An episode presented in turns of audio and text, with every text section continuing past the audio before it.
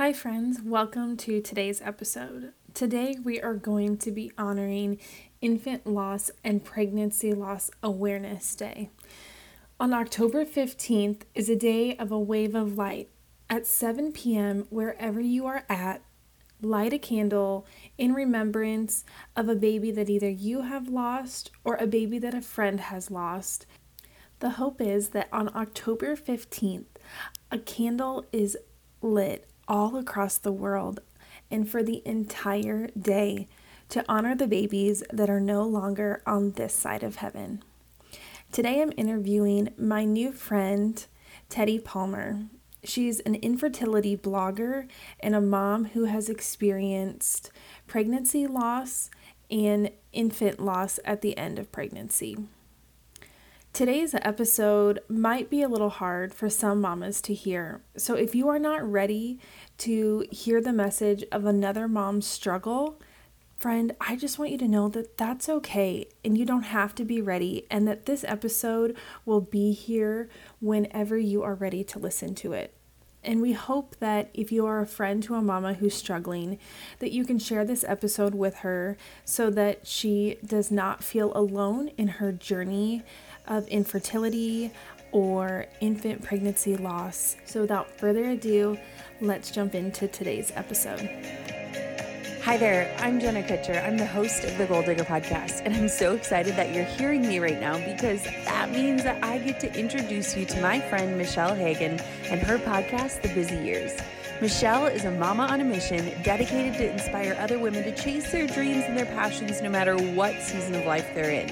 And I've gotten the privilege to mentor and coach Michelle. She was one of my top 10 students in my community of over a thousand women, and she helped lead and inspire other mamas just like you. And now, you, my friend, you get a front row seat. So sit back, relax, and get ready to be inspired. Hi, I'm Michelle, a sales and profitability strategist, mentor, and captain of your cheering squad. But most importantly, I'm a Midwest wife and mama to two spirited boys, and I'm a lover of learning, family vacations, and nap time. I built my business between the moments of motherhood, and I know that you can do it too. Being a mama is hard, and no one should have to do it alone. That's why I'm bringing women together to share their stories of motherhood, business, and blessings. So grab your coffee, wash your dishes, hey, even take a shower because we can do this, friend, in the middle of motherhood. You're listening to the Busy Years podcast, where motherhood and business meet. Come tired, leave inspired.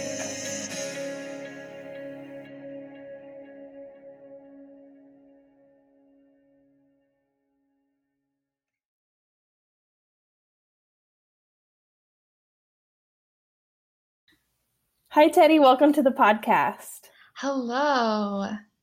I am so honored that you are going to share your story with my audience today.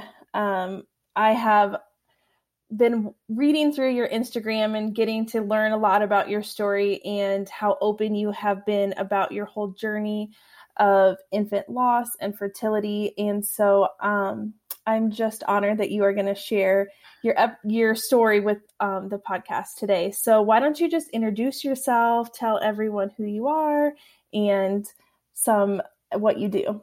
Okay, yeah. Um, so I'm Teddy. I um, am over on Instagram or my blog at Running with Infertility. Um, I a little bit about me. I have been married for 13 years.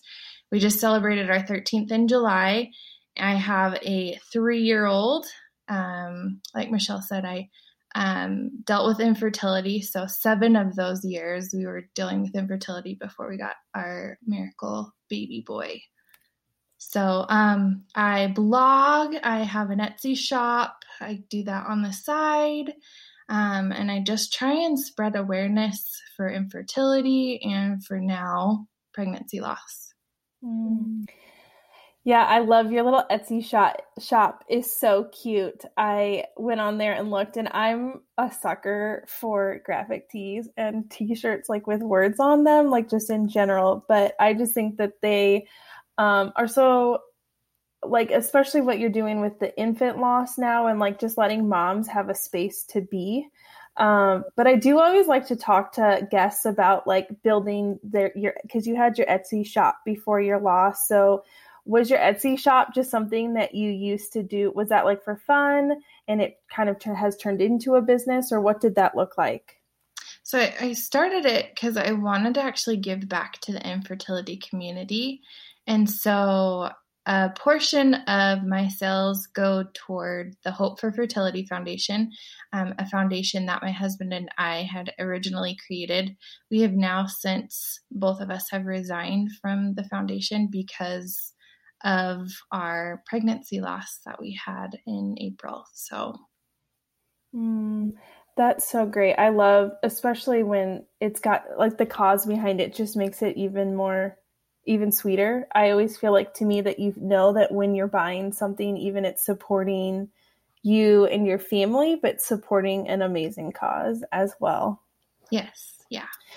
Um, so I would love for you to just dive in a little bit deeper to what some of your fertility journey looked like and um, what that looked like and leading up, because I know that that's something that affects so many women. And especially today, I feel like I just hear it more and more. And maybe as, especially I get older and friends that have been dealing with it longer. And a lot of times people don't realize that fertility treatments aren't just sometimes a short term thing, that people have them for a long time before they get their miracle baby.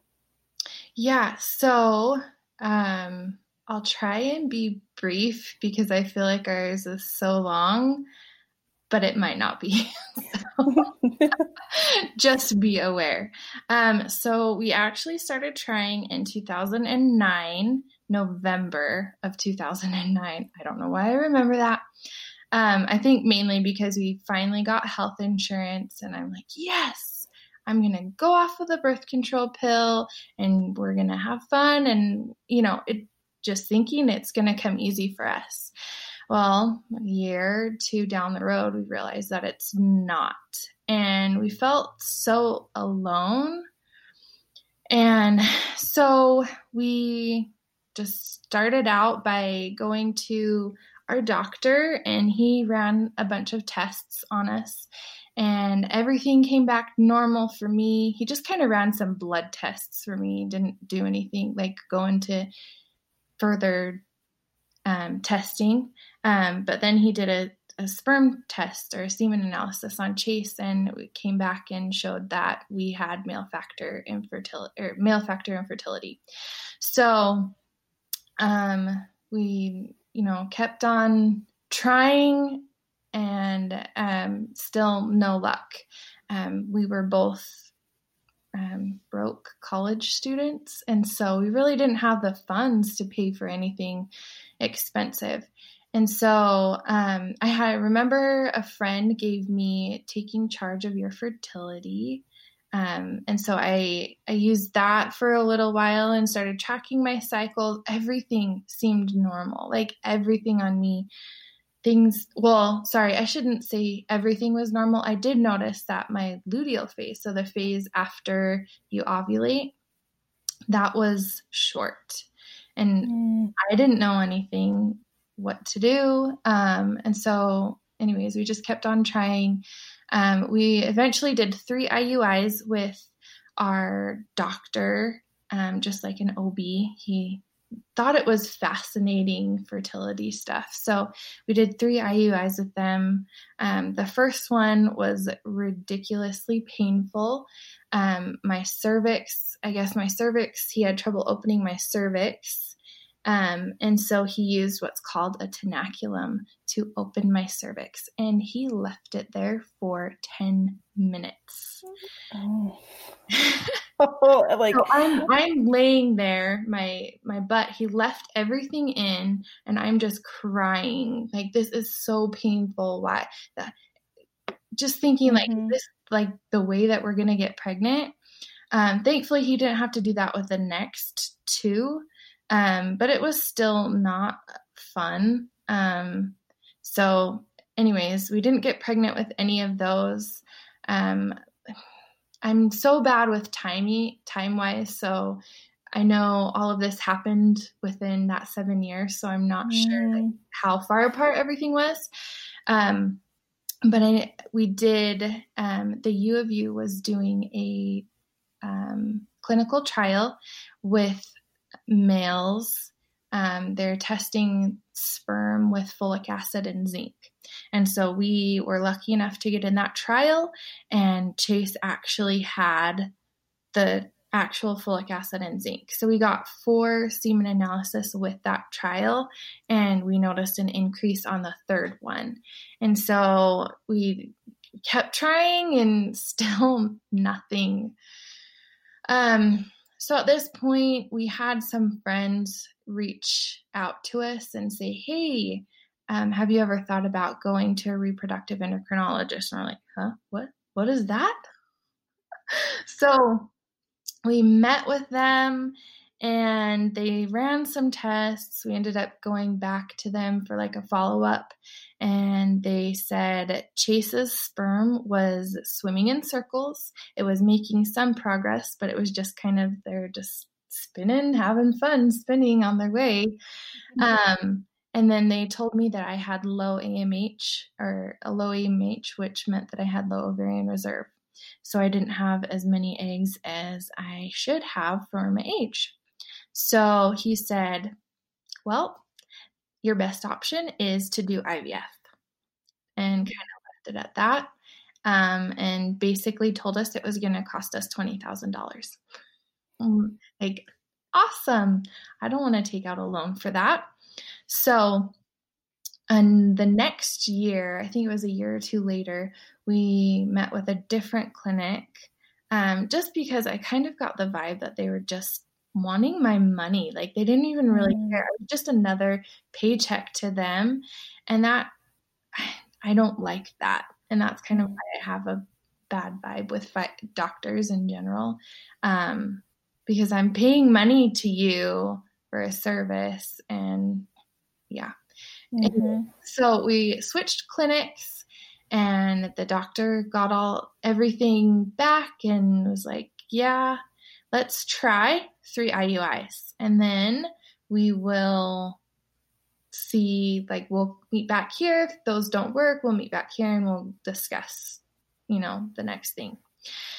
So we did three IUIs um, back to back. And um, during that time, I was training for a marathon. Not the best thing to do. Um, but I remember the second, I think it was the second, no, it wasn't the third. The third IUI that we did, I ended up running my marathon and uh, the next day I got my period. So I knew that one. Oh. Okay, so so an IUI because I'm not 100% like understanding of all of the terms, is that where they're opening your cervix and putting the sperm up there yes. to meet the egg. So you literally had your cervix opened and so, then went and ran a marathon. not not like the day or two before. Oh, it was okay. like ten days before I ran the marathon, but mm. so I was in the two week wait. And then I ran the marathon, and then I got my period the next day. Um, I don't, to be honest, I don't think that that's triggered any of that. I I don't feel like me running had any impact on it. It may have. I don't know. I think it was about timing and basically timing.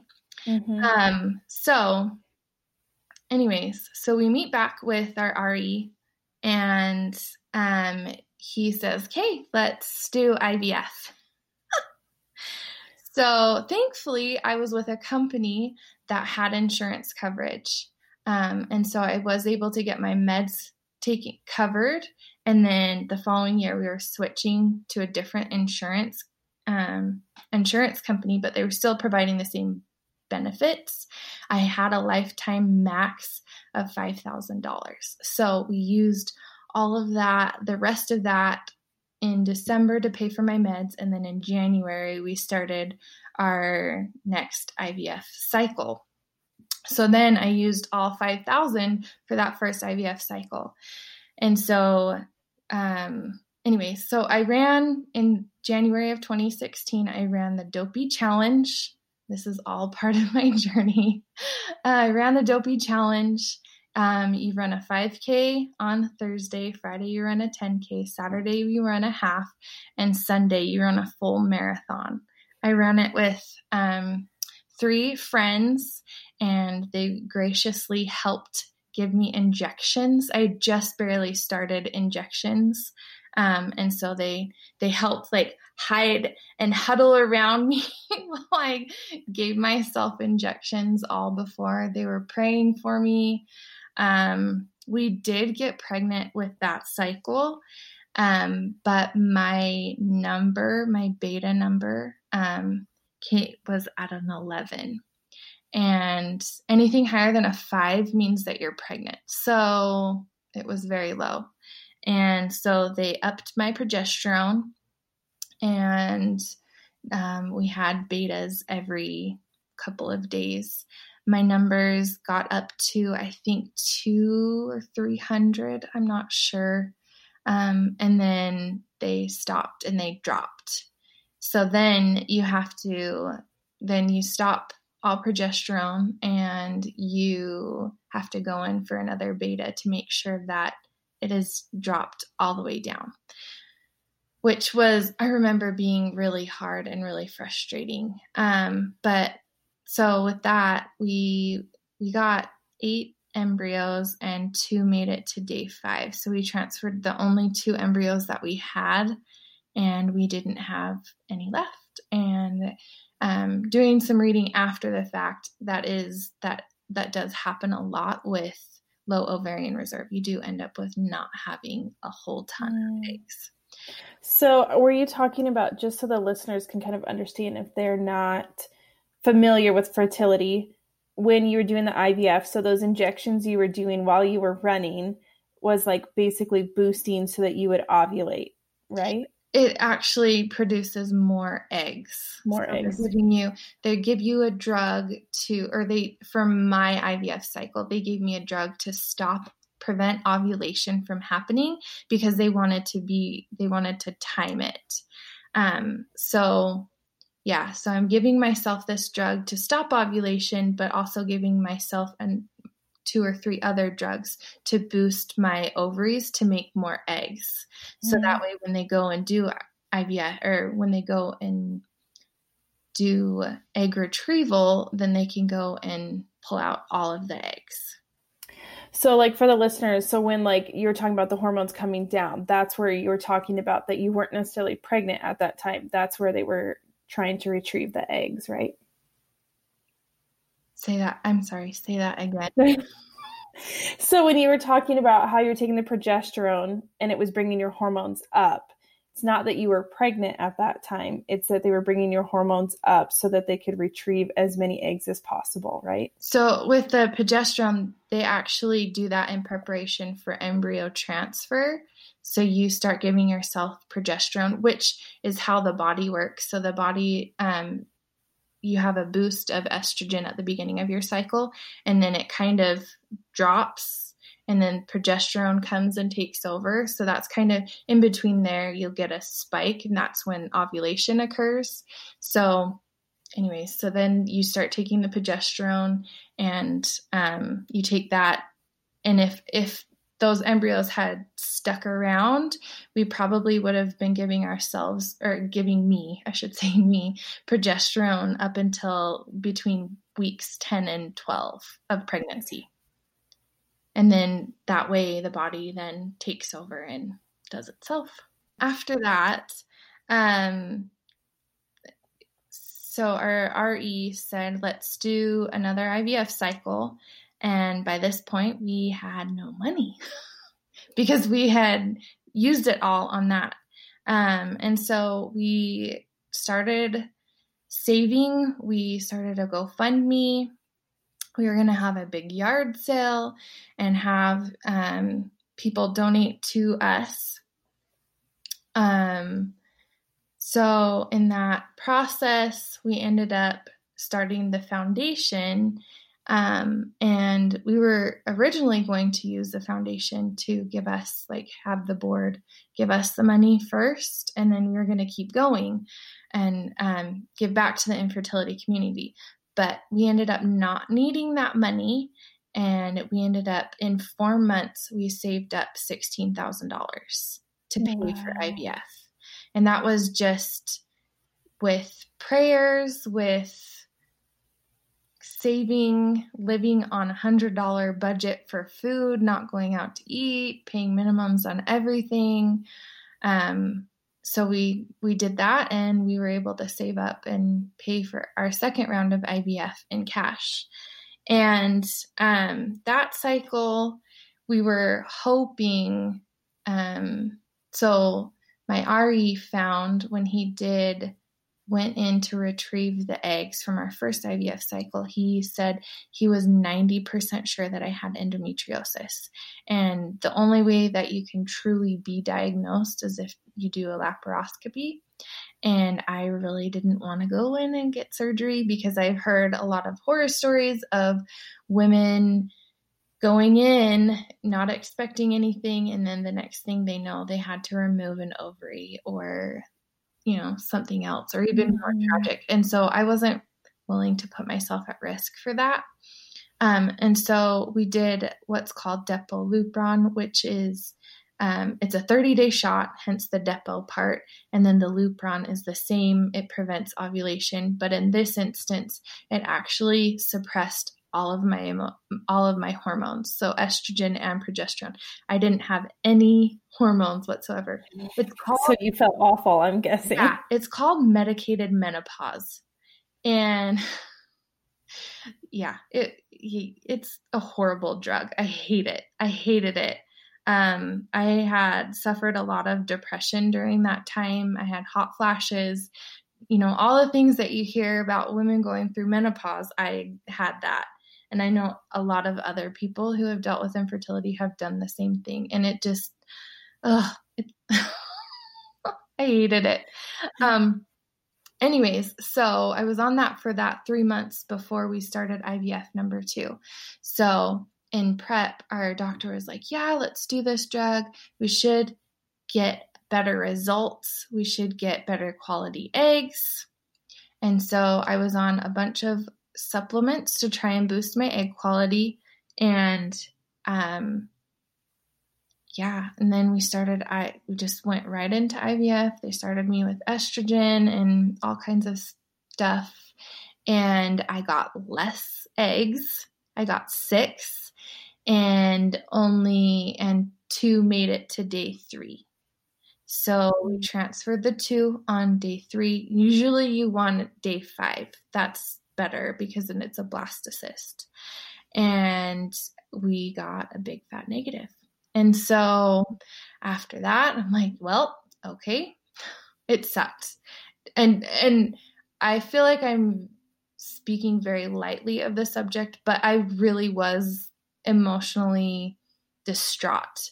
Um, the way that I deal with my emotions is I go work out. So I either run angry miles or I go on an angry hike. And in this instant, I'm like, Chase, we need to get out of the house. Let's go on a hike. And so we went and hiked a seven, we did a seven mile hike just to like, you know, try and deal with the loss that we just had because it is a loss. Mm-hmm. So, um, about a month and a half after that, we spontaneously got pregnant with our son, who is now three. And so I like still am in awe. Like I I don't know how it I believe it was all God's timing mm. and I'm sure the drugs everything played a part into it. Um but yeah, it was definitely in God's time. Um so we had him and then in t- 20 17. And then in 2018, I told my husband, I'm like, I don't want to think about getting pregnant. I just want to find who I am. You know, it, infertility is a long road, and you just get so um, obsessed, isn't the right word. Like, it just overtakes your life. Like, that's all consuming. You just, all that you think about. And so I needed a break. And so in 2018, I just ran. I did whatever I wanted. Like I just focused on me, trying to heal me and make me a better person, make me a better mom. And then um, in 2019, in January, we started trying again. Um, and then I said that I would never do IVF ever again because it didn't work. Um, and so I wanted to start going a natural route. And so we went and met with a NAPRO doctor, um, NAPRO Technologies. They do everything natural. You use a specific method on tracking your cycle. Um, they look more in depth on the problem of infertility rather than trying to place a band aid mm. over it, um, as a lot of times IVF is. Um, and so we started, we got blood work and we are going to have, um, we had our first appointment and then we are going to have our follow up. And um, I ended up canceling because we spontaneously got pregnant, like all on our own. Um, Isn't it amazing? Like, I, one of my best friends has a story very similar to yours as to where like they tried and tried and then she got pregnant with twins. And then she spontaneously got pregnant with a couple other babies and she lost them and then now they have another one. But how like god like you were talking about how god's timing is so perfect and there's so many things that the doctors tell you. Like there's no way that you will ever get pregnant on your own. Like i heard that from a doctor over the phone you know and and how they just sometimes they feel like don't give you a lot of hope. Um and that there's just like something in like the miracle of like God is like, listen, I already know, I know all of what's coming. yep. Um, and my actually my RE told me the exact same thing after our second failed IVF cycle. He said, "I'm sorry. The only three ways that you're going to be able to get pregnant are if you do embryo adoption, if you adopt, or if you use an egg donor." And I showed him. yeah. Anyways, so we got um, pregnant. Um, things were going great. Um, I had a bit more anxiety with this pregnancy or with that pregnancy than I did with Kason. I'm not sure why.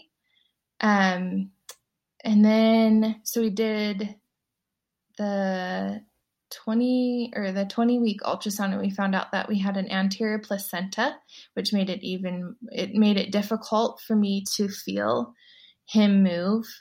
Um, and so that kind of just added on top of my already anxious mind. Um, and so anyway like but things were still going good. Things were progressing well. Um, and then in april April 4th was my due date.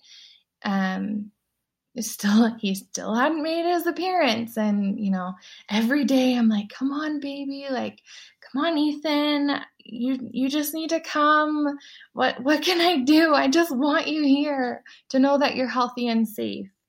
Um and so april 4th was a saturday. And then that tuesday i just hadn't felt him move very much and we had bought a Doppler when we were pregnant with Kason because um, just that anxiety. So that way we could, you know, hear his heartbeat every now and then. Well, that morning, I don't know what it was because I I hadn't felt him move really. At least I felt like I hadn't felt him move.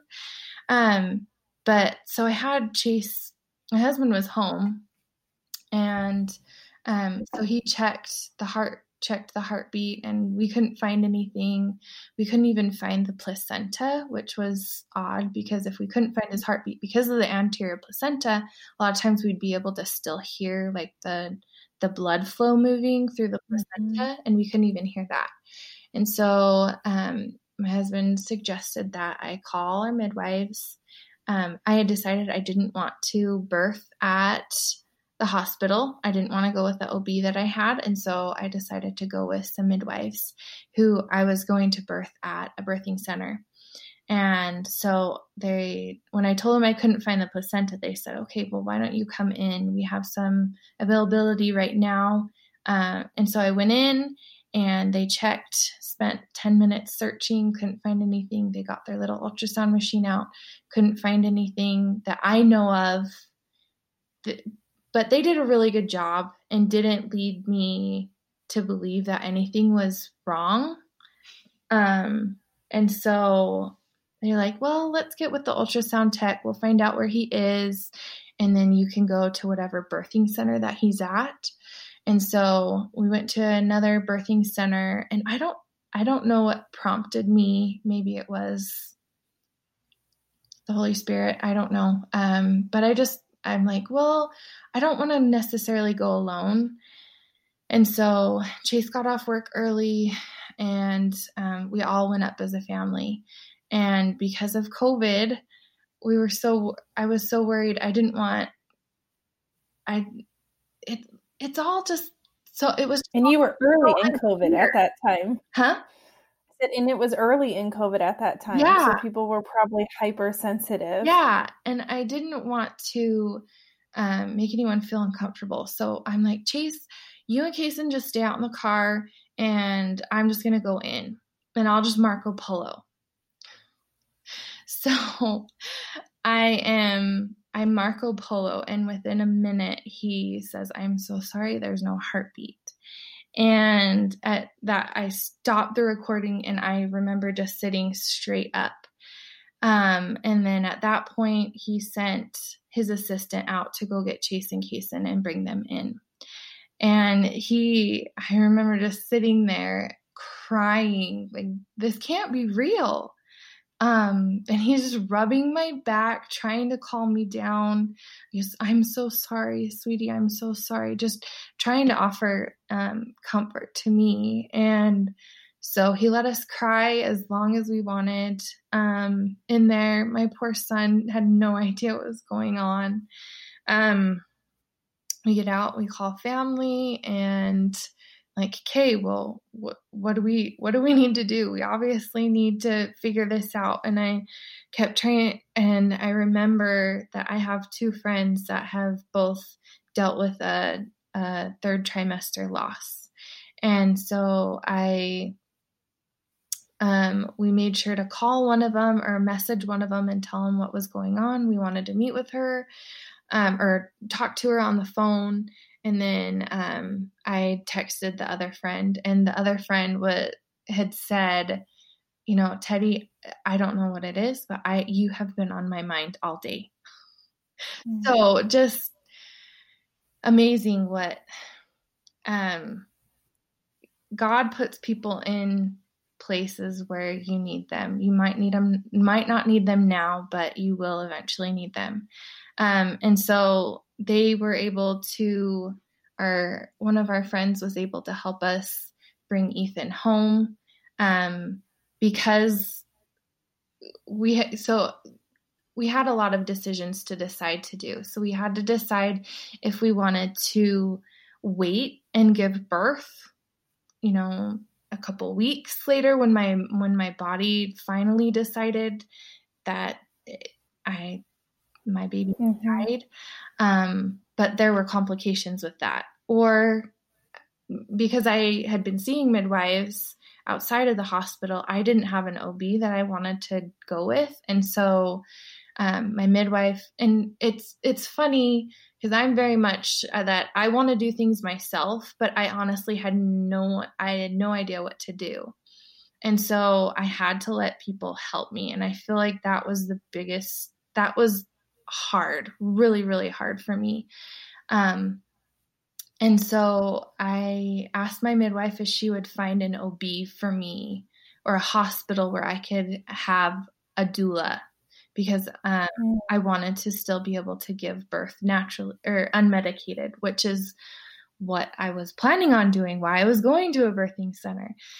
Um, and so she found me an OB um, we made arrangements, and thankfully, the hospital that he happened to deliver at let my doula come, who happened to be a bereavement doula as well.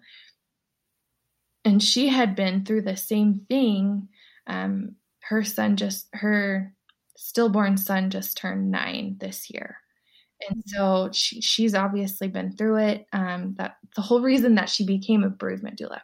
Anyways, so we were able to have her come, and that was by far like the best thing that could have.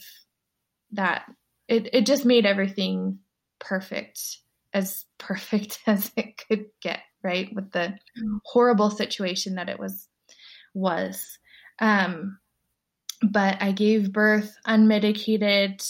Um, and within five hours. I had been praying all through because Kaysen's labor um, was for over 40 hours. And I'm like, I do not want to go through with that again. And they say that, oh, well, your second is like cut that in half. And I'm like, 20 hours? I don't want to do another 20 hour. No, that's too long.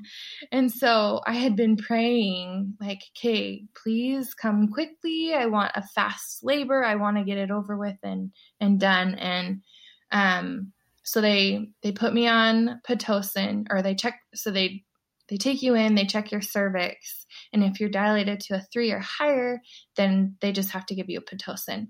But if you are dilated any lower than that, they have to give you Cytotec. And so, again, another miracle. I was dilated to a three, and so they just gave me Pitocin. Um, I I take that as all the dates that I ate during the last like four weeks of pregnancy, trying to ripen my cervix and get it ready to go. Um, but anyway, so they put me on Pitocin. I started about 10:30. By 1:30, I'm like I'm feeling the contractions and um, I ask him to bump it up again at two o'clock and by like 306 i ended up having him and i remember remember saying really happily after um yes you're like yay i did it i did it because i i gave birth unmedicated and to me, that was a huge accomplishment. Um, but at the same time, I felt horrible for saying that. Like, how could I say that? How could I be so, so happy for something that was just so horrible that happened to us? Um, so, anyways, um, I met with another doula who happened to do birth processing. I feel like I've gotten a lot of support. That has been really helpful. Um, another uh, friend who was really close to me, she made a bunch of arrangements for us. I just basically put her in charge of a lot of stuff, and that helped a lot. Um, we obviously made the final decision on everything, but um, for like the burial and who what funeral home to go with. Um, obviously, some people have to decide if they want to bury their baby or if they want to cremate. Um, we chose to bury our little Ethan. Um, so, anyways, I went to that friend. Um, she had a doula, and this doula does birth processing. And so, um, as a gift, the this doula did a birth process and took me through a guided meditation went back through that same thing i told because i told her that that me saying and getting excited for you know saying that i did it i did it and feeling horrible that just weighed on me. Like how could i just be so happy with that?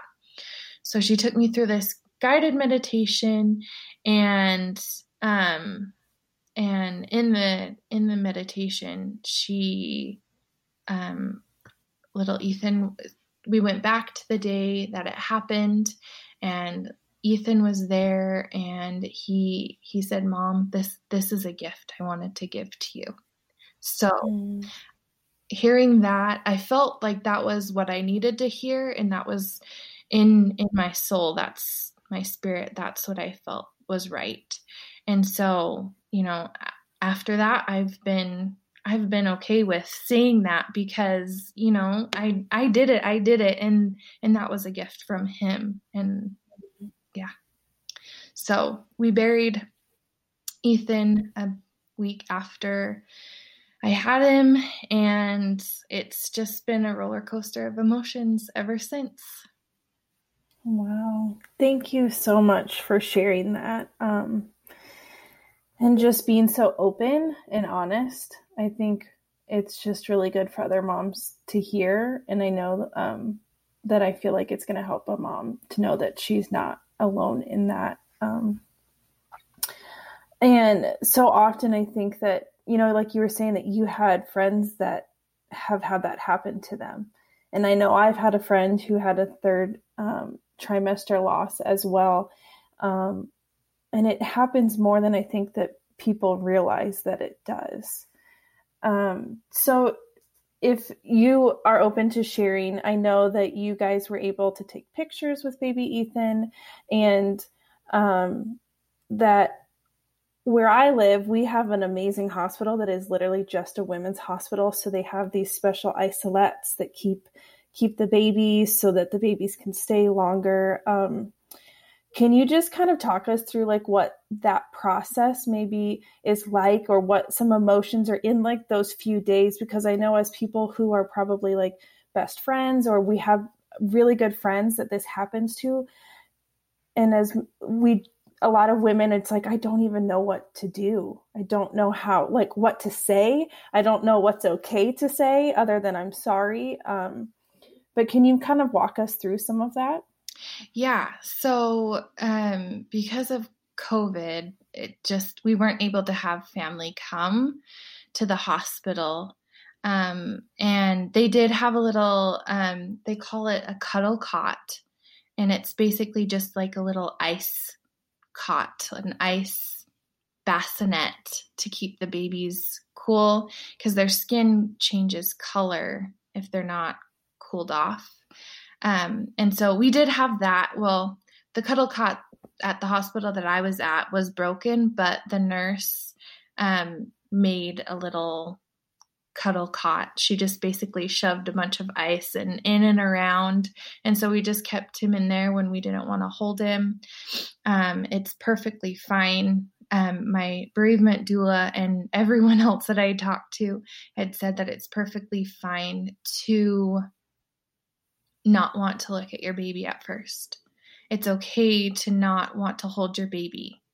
You just obvious you just went through a traumatic experience. You lost your baby and then you had to deliver your baby. Um, it can be really hard to want to hold them, but I encourage everyone to at least hold hold your baby. See your baby, his or her face. Just look at them and love on them because that's the only time that you're going to be able to see them. Um, and the reason that we take so many pictures is because we want to remember them, and that is the only memory that we ever will ever have. Um, so we spent a few hours at the hospital, and then we saw that Ethan's body was deteriorating, and so we actually um, said, "Okay, let's let's discharge." We had my like I said, my friend, she had set everything up um, and had our photographer that was going to take the live birth shoot, birth shoot come to our house and take pictures. We were going to do newborn session at home, and so she still did that for us. Um, there is a company called Now I Lay Me Down to Sleep that will come to the hospital or wherever you are and take pictures. And I believe they're still doing it with COVID as long as the hospitals are okay with it. Mm-hmm. Um, but it's a great opportunity for you to get pictures, like professional pictures. Um, and it's it's just a great service. Um, my my bereavement doula took the pictures for us, so I didn't need them to come um, or she took them at the hospital, I should say. Um, so then we just um, we we worked with the funeral to the funeral home to bring Ethan home. Um, in our state, we're not able to transport a dead body, and so we had to work with the funeral home. They weren't originally going to let us, but my friend kind of was a little pushy and um, they ended up letting us bring him home. Um, and so we brought him home. We had family come over staggered because, again, COVID, we couldn't have everyone there. Um, and so at the same time. And so we had everyone come and hold him. We all took pictures. Um, and then just that week was it just kind of now looking back, it kind of was a blur on what I felt like we sat around a lot, obviously, because at this point I'm healing. Um, but just kind of sat around and cried as much as we wanted to. Um, and every blog that I read was just just said just let it all out, you know, just you know, let your emotions flow. Um, we in our church, they um, had set up meals, so we got meals for the entire month of April, um, which was really nice. Um, was really really nice. So we didn't have to think about dinner. Um, and then just a lot of people. So the day that we came home from the hospital, um, the the sisters in our church they came over and and just friends too. They came over and and drew chalk like we love you. Families are for, forever. Um, we be we believe in eternal families. And so they wrote families are forever. There was a couple quotes all on our um, driveway and sidewalk leading up to our house. Um, there was a big sign on our garage door that said families are forever. White balloons were all streamed up around the or surrounding the garage and then little white ribbons. There were like stakes of little white ribbons all in our yard. Um, and that was really nice to know that people in in our church had thought about us and knew that it must be a really really tragic event. So even and we didn't even ask like we didn't ask for much. Um, obviously i had to ask for help on getting arrangements done. So that was really the only thing that i had to ask for. But other than that a lot of people um, said like okay well what can instead of saying well what can i do for you? they would just say hey teddy i wanted to bring you a meal. What what day works good for you this week. And so that kind of um, opened it up to let people be able to serve me and not have me well try and think like okay well how can i have them help me? Um so i mean i guess being upfront and more direct with me was was really good. Um, some other thoughts that I had um, is sending a text um, telling me that you've been thinking of me. Um, the biggest one for me is remembering special days. Um, like Ethan, this two days ago, Ethan turned six months old. Um, and then, you know, another one is um, he's he's buried in our city cemetery, and it's been really comforting when we've had people go to his grave and tell us that they stopped by. Um, that, mm. that that's been really really that like I don't know that was just really nice and sweet to know that they were thinking of me and in an indirect way of thinking of me. Um, yeah, that's like mainly just yeah saying i'm sorry is is always great but then being direct with how to help. And i know i will be upfront and honest that not everyone is going to be like me and allow people to come in and serve me. Um, it is definitely it's a lot of people think that it's pride thing. Um, not a pride thing, but like, well, I can't.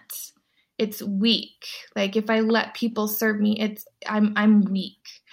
But no, I mean you are in this state um, of mind, of emotional, physical, everything. You just have been through a lot. So just suck it up. I'm sorry to say that, but suck it up, Buttercup, and just let somebody serve you. Yeah. Yeah, because it is, I think, um, it is hard. Sometimes for people, it's just hard to accept, no matter what the situation, help.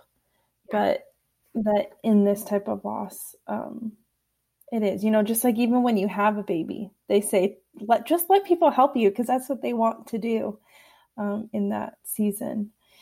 Um, I know you had a few other resources that we had chatted about that you wanted to share if um, a mom was going through this and like where what were resources that were really good for you to that you found? Yeah so first off i could not find anything on the internet.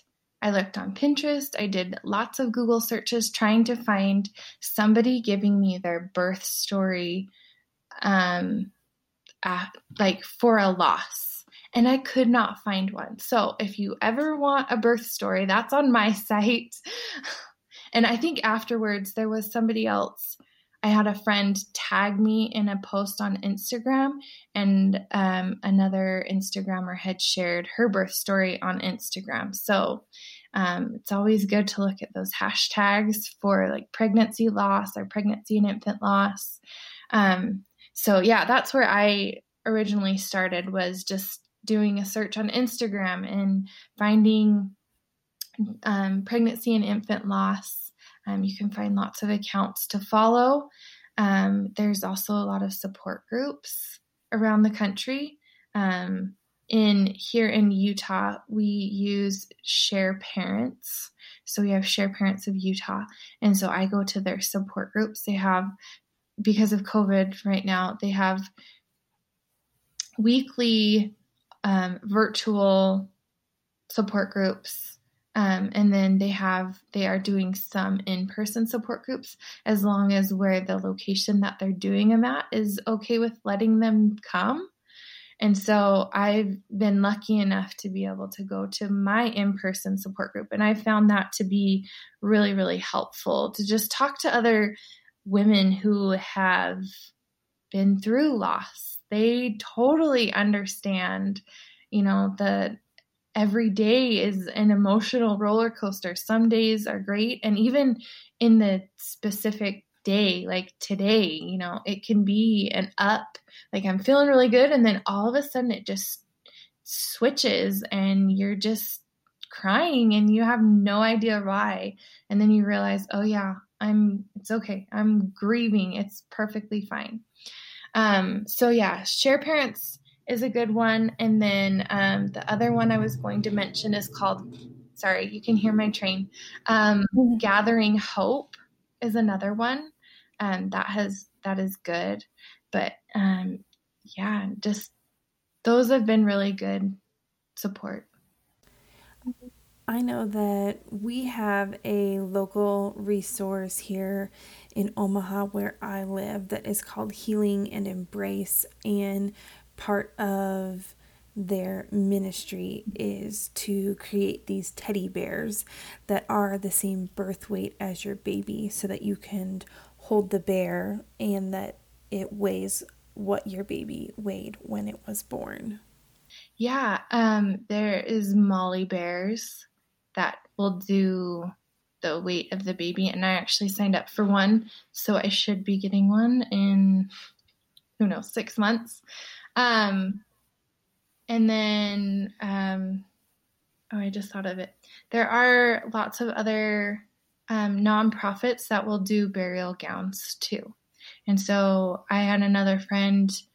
She I don't know if she reached out to the other friend that was doing all this, but she ended up finding a burial a burial gown for me. And so she sent me a couple pictures like, "Hey, which which one of these do you like?" And so then I'm like, "Okay, well, I like this one." And then so she okay.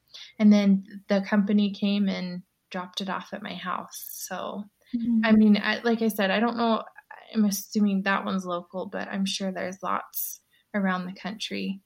Um yeah. Yeah. Well, thank you so much again for sharing, and I'm so honored that um, you came to share your story. And I hope that this podcast is something that it just helps bring awareness for other women that don't understand or or know exactly, you know, like we talked about what to say, but maybe that this is going to be a podcast that a friend listens to and then forwards on to a mom so that they can feel like they're not alone. Um, is there anything, if maybe there is a mom that's listening and she's listening to this podcast because she just needed to hear that she wasn't alone? Is there anything that, or like advice, if you could think to yourself back in those first few weeks that you wish that you could tell a mom in those first few weeks or that you would have been able to say to yourself? Just keep moving forward. I know it doesn't, I know your world just ended, but keep moving forward and it's okay to take one day at a time. It's okay to take one hour at a time. It's okay to take one minute at a time. And it's fine to cry. Crying it out is is perfectly normal. Crying it out, go shooting, you know, that you're going to have a range of emotions from anger to despair and just work through those emotions, get some mental health, um, as in therapy.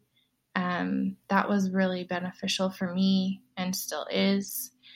So that is what I would say, and that you're not alone because there are so many women that go through it. One in four women go through, or one in, I should say this again, one in four pregnant women go through loss. Mm, wow. Well, thank you again. And if anyone wants to reach out to you after they've listened to this and or they would just want to ask you questions or keep following along on your journey, where can they find you at? They can find me on Instagram at Running with Infertility 1. I know it's silly. And then um, Running with Infertility on my blog and they can find my Etsy store and Instagram, Facebook, whatever from there too. Yeah. Oh, well, thank you again. And I feel so honored that you shared your story with me today. Thank you, Michelle. Thank you for listening to today's episode. And we pray that this episode brought you comfort and hope and healing. And there's going to be no outro today. I had opened up the podcast that if anybody wanted to send a voice recording in to honor their baby, that I would play those and let their babies' names and the day they gained their angel wings and for their moms to be able to speak their names. We have three baby Nielsen's that are in heaven, and they all gained their angel wings in 2015. And although we did not get to meet them, they are so loved, and we are excited to meet them someday in heaven. To our three sweet angel babies, Stanton, Baby Roush, and Hope. From the moment we saw those two pink lines, it was real. Our lives changed, and you mattered so much, and you still do.